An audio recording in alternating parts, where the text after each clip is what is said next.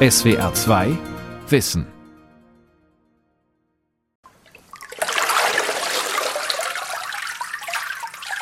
Also die Fasern sammeln sich jetzt hier auf der Oberfläche, das Wasser fließt ab.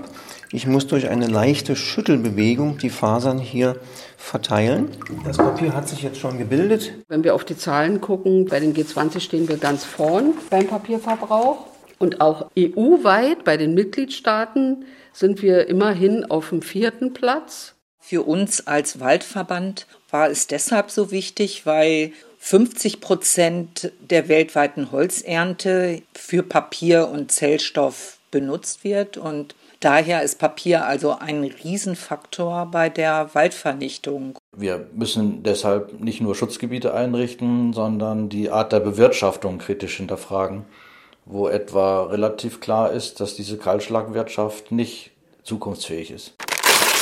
Papier, Karton und Pappe. Wie wird die Branche nachhaltiger? Von Stefanie Eichler. Das hier ist ein Stück Holz. Das könnt ihr mal bitte in die Hand nehmen. Ein 200 Gramm schweres Holzscheit gehört zur Grundausrüstung von Sabine Engert vom Verein Naturschutz Berlin-Malchow. Sie ist Teamleiterin im Bereich Umweltbildung und nutzt das Stück Holz nicht zum Heizen, sondern zeigt es in ihren Workshops. Heute ist eine dritte Klasse zu Besuch in dem restaurierten Bauernhof am Stadtrand, in dem der Verein untergebracht ist.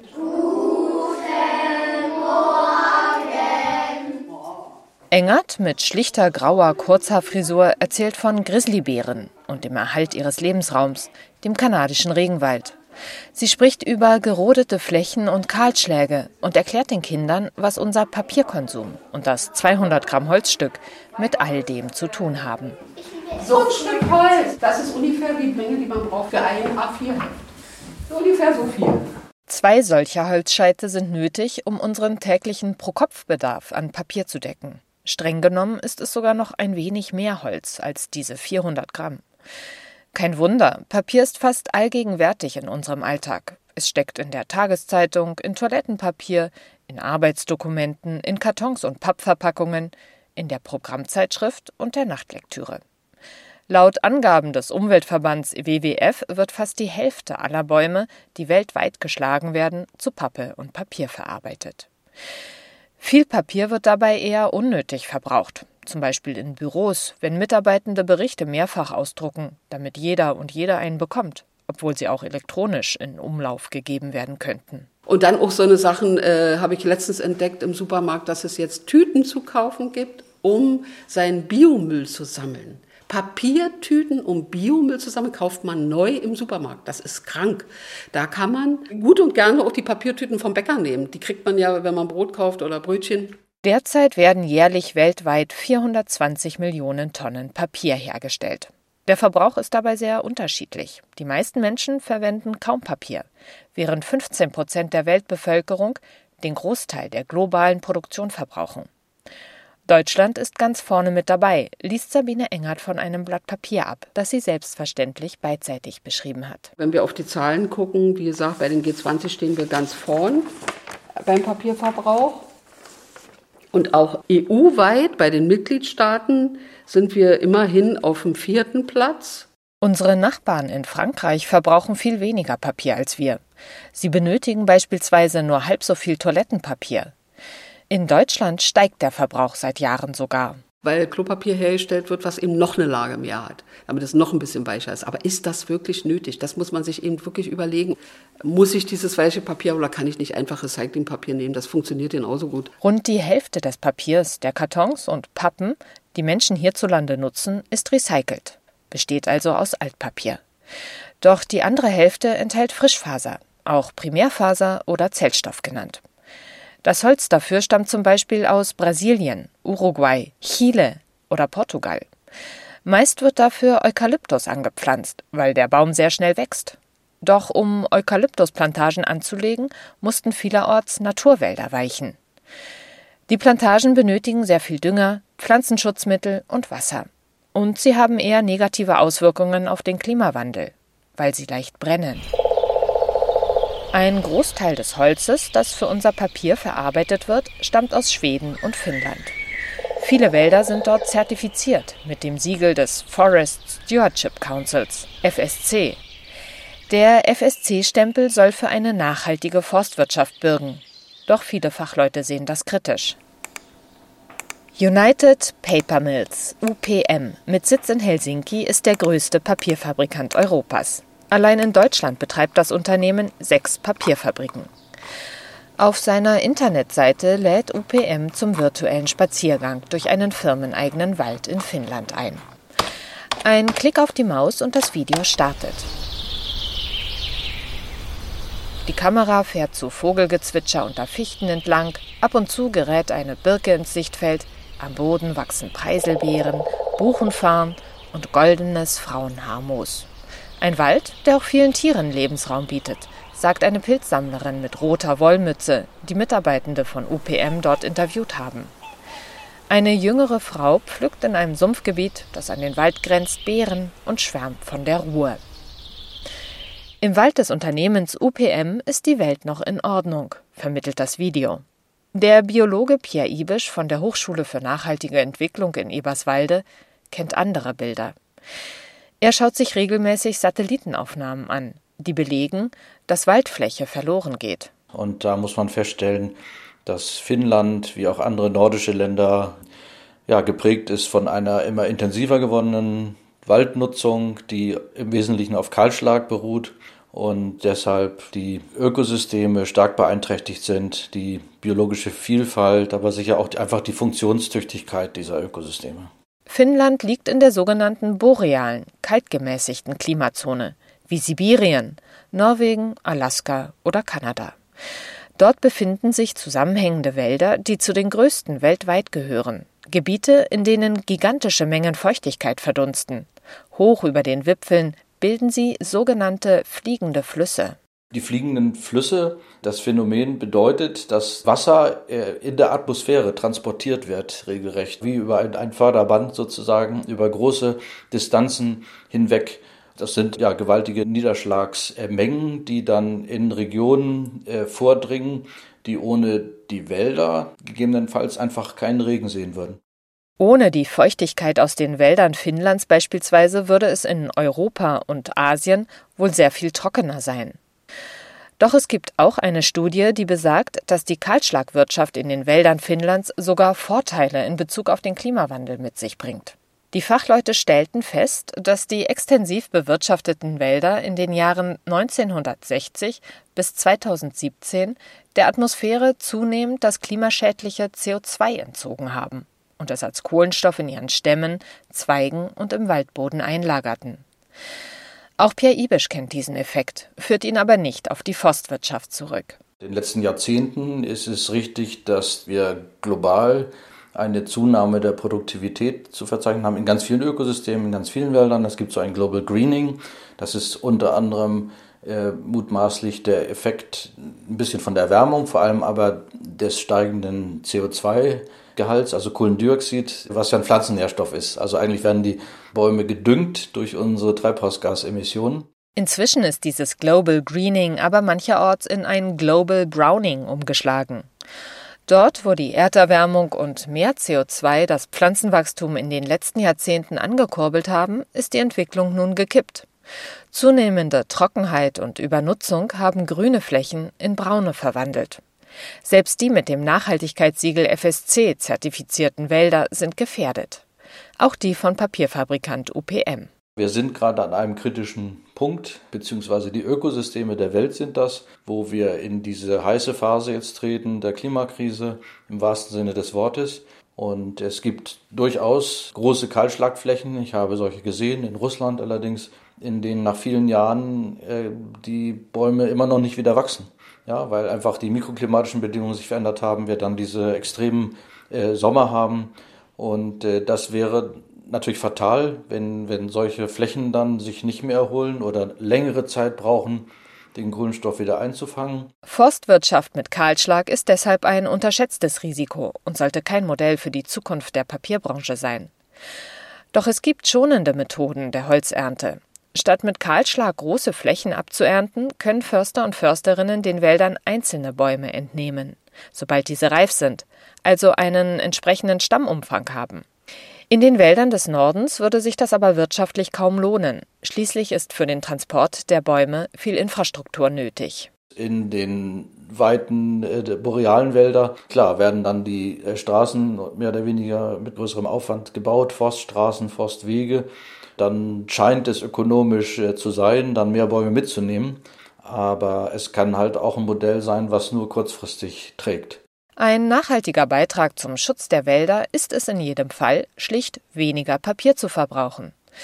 Biologe Ibisch denkt zum Beispiel darüber nach, seine Tageszeitung auf ein elektronisches Abo umzustellen.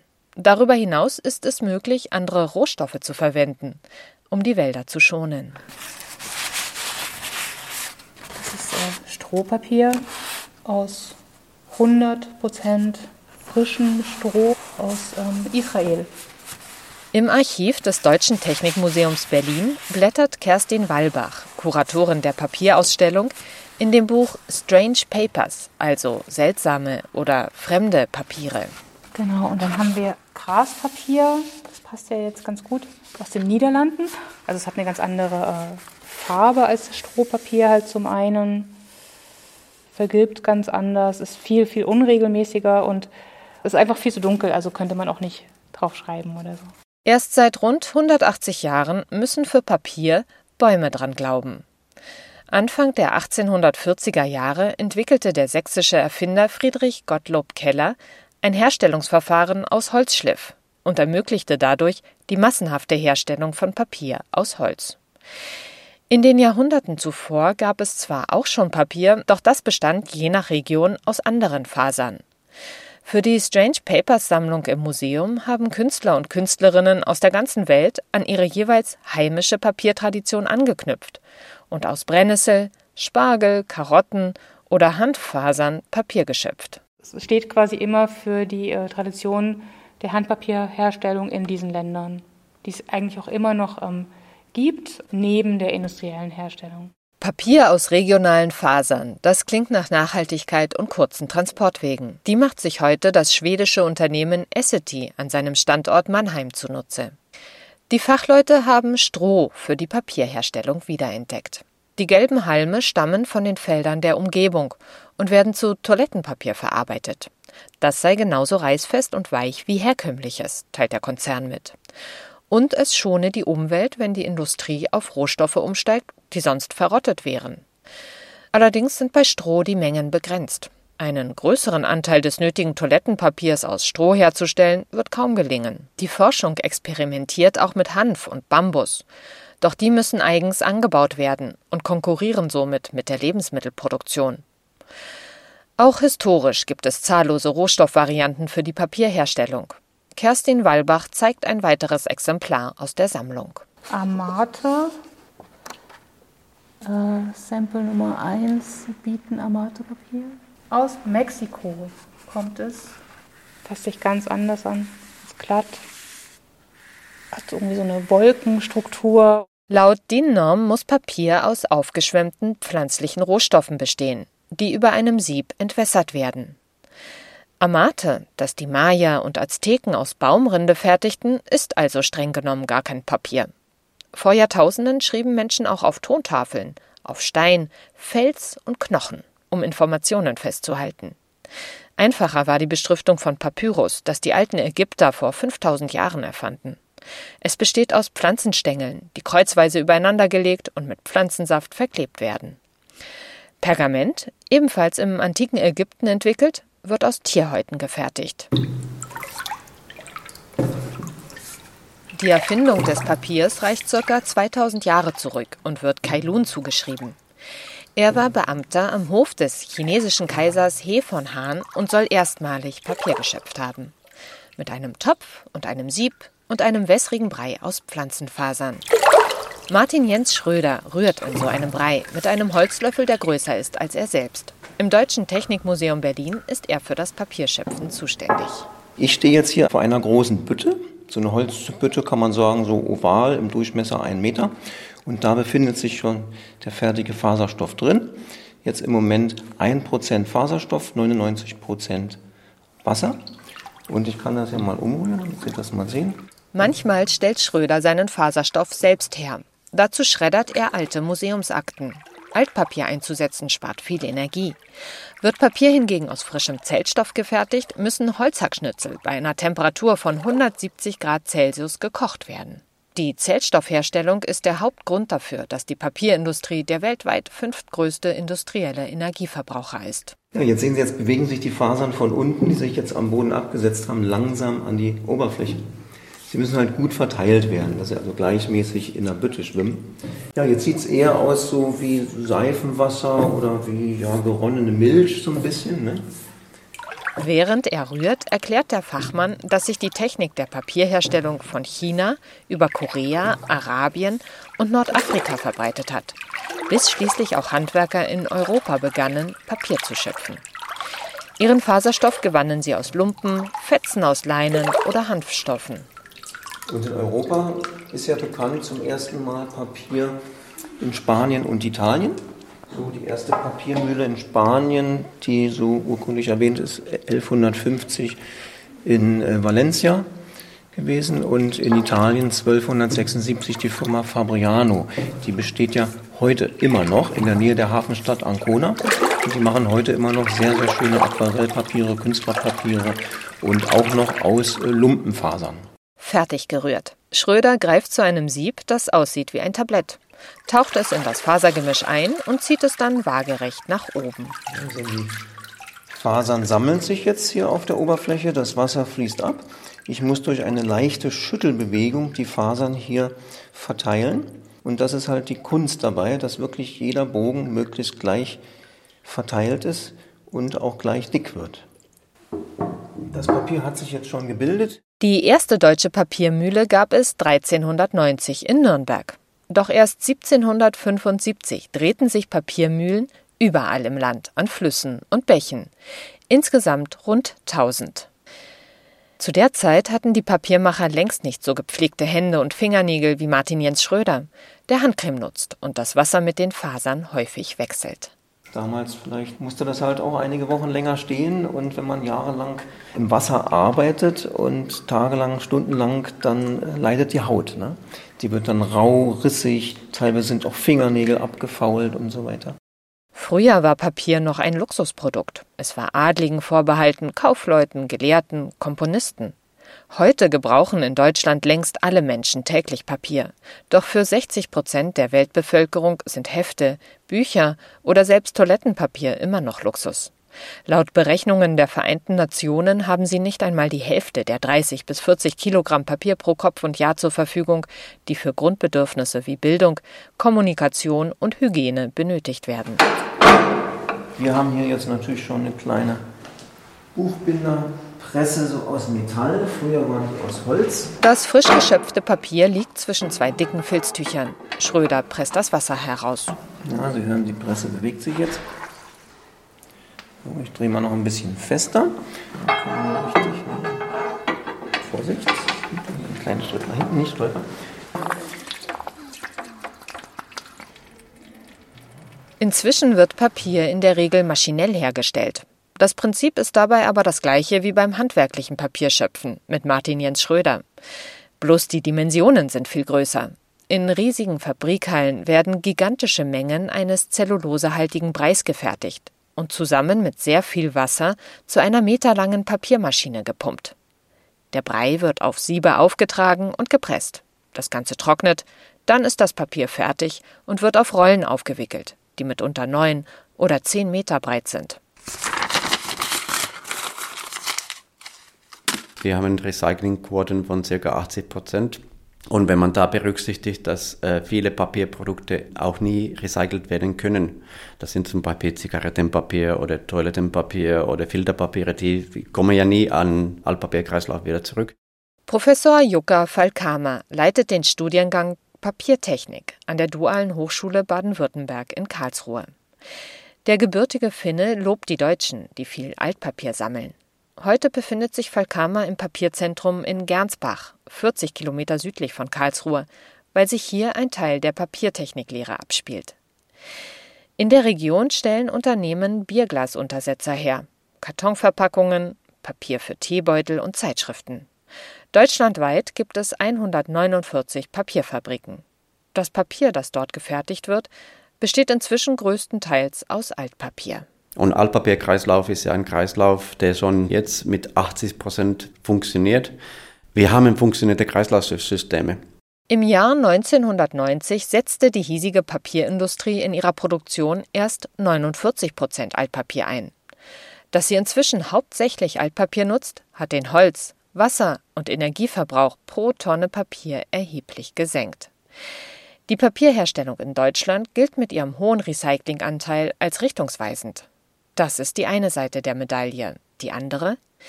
In diesen 30 Jahren hat sich nicht nur die Industrie verändert, sondern auch das Verhalten der Menschen.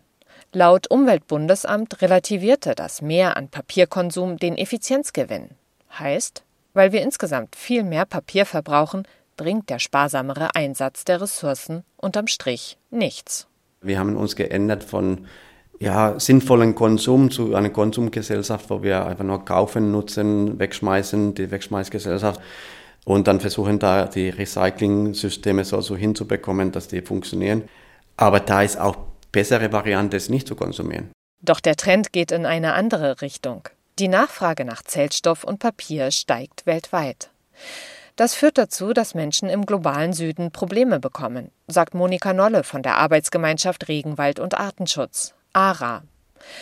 Doch wenn die Branche nachhaltiger werden will, sollte es keine sozialen Beeinträchtigungen mehr geben. Auch dann nicht, wenn sie sich ganz anderswo auf dem Planeten abspielen. Der Aktivistin ist es deshalb wichtig, einfach für Öffentlichkeit zu sorgen und den Leuten von vor Ort Gehör zu verschaffen. Das bekommt sonst keiner mit. Ihr Verein arbeitet mit 155 weiteren Umweltschutzorganisationen rund um den Globus zusammen im Environmental Paper Network EPN. Vor einiger Zeit hat Nolle beispielsweise einen Kollegen aus Mosambik, einem der ärmsten Länder der Welt, bei einem Termin mit der Weltbank in Berlin unterstützt. Der Mosambikaner berichtete, welche Auswirkungen Weltbankgelder, die eigentlich der Bevölkerung vor Ort helfen sollten, tatsächlich haben könnten. Mit den Krediten sollten Eukalyptusplantagen angelegt werden. Auch der Bau einer Zellstofffabrik für die Papierherstellung sollte dazugehören, um die Wirtschaft anzukurbeln. Aber in Wahrheit bedeutet das eben wirklich oft, dass für ein Land wie Mosambik, wo 80 Prozent der Leute von einer kleinen Bauernlandwirtschaft leben, Leute vertrieben werden von ihrem Land, wo jetzt dann eben Eukalyptusplantagen angelegt werden. Diesen Leuten wird dann versprochen, ja, ihr bekommt Schulen, ihr bekommt Krankenhäuser, eine bessere Infrastruktur und einen Arbeitsplatz, wenn ihr uns euer Land gebt. Der Mann aus Mosambik zeigte bei der Weltbank Videos von Betroffenen. Sie hatten bereits ihr Land verloren und pflanzten im Auftrag einer Firma Eukalyptus an. Nach wenigen Monaten war das geschafft. Die Menschen hatten nun keine Arbeit mehr, aber auch kein Land, um Nahrungsmittel anzubauen. Das ist natürlich auch nicht gut fürs Image, wenn Banken und vor allen Dingen in erster Linie dann die Weltbank sowas fördert und, und dann eben Umweltverbände wie wir wirklich dann anfangen zu kritisieren und uns zu vernetzen und dagegen auch versuchen, was zu unternehmen. Die Zellstofffabrik in Mosambik wurde bisher nicht gebaut. Auch in Australien und Indonesien konnte das Netzwerk von Monika Nolle schon Zellstoffwerke verhindern. Die Aktivisten haben punktuell immer wieder Erfolge, doch weltweit klettert die Produktion von Zellstoff. Trotzdem klagten Ende 2021 in Deutschland 90 Prozent der Hersteller von Papier und Papierprodukten über Knappheit, hat das Münchner IFO-Institut für Wirtschaftsforschung ermittelt. Ein historisch einmaliger Wert. Auch Druckereien und Verlage waren von dem Problem betroffen.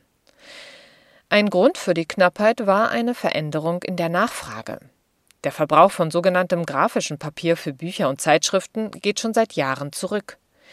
Eine Entwicklung, die durch die Pandemie enorm verstärkt wurde, unter anderem, weil in Büros deutlich weniger Papier benötigt wurde. Es ist einfach so gewesen, dass natürlich, äh, als die Pandemie losging, viele Druckereien, viele Verlage gesagt haben, wir brauchen jetzt gar kein Papier mehr. Sagt Robert Klanten vom Gestalten Verlag, der Kunstbücher herausbringt. Und die Hersteller, die Zellulosefabriken sich überlegt haben, was machen wir da jetzt einfach mit dem ganzen Material und haben sich überlegt, was wird gerade gebraucht und was gebraucht wurde, waren halt Kartons für Amazon.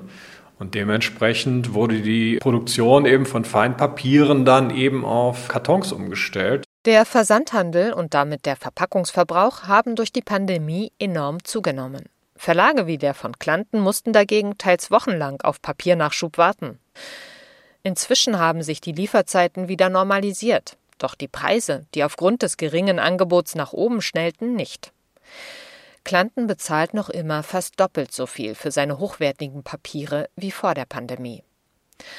Um konkurrenzfähig zu bleiben, überlegt er, nicht mehr mit Druckereien in Deutschland zusammenzuarbeiten, sondern in China produzieren zu lassen. Er weiß, dass nicht nur er solche Überlegungen anstellt. Was dann letzten Endes aber wieder nach sich zieht, dass eben auch eine Kompetenz, eine industrielle Kultur, die es in Deutschland so gibt und äh, von der wir auch wahnsinnig profitiert haben, eben so auch in Zukunft vielleicht nicht mehr bestehen wird. Die Fertigung von Kartons und Umschlägen bleibt dagegen ein wachsendes Geschäft.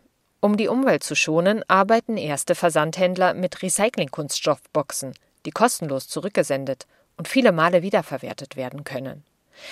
Das ließe sich durch entsprechende Regelungen deutlich steigern, meint Umweltaktivistin Monika Nolle. Dass man zum Beispiel eben über EU-Richtlinien andere Gesetze entwickelt, zum Beispiel Wegwerfverpackungen besteuert.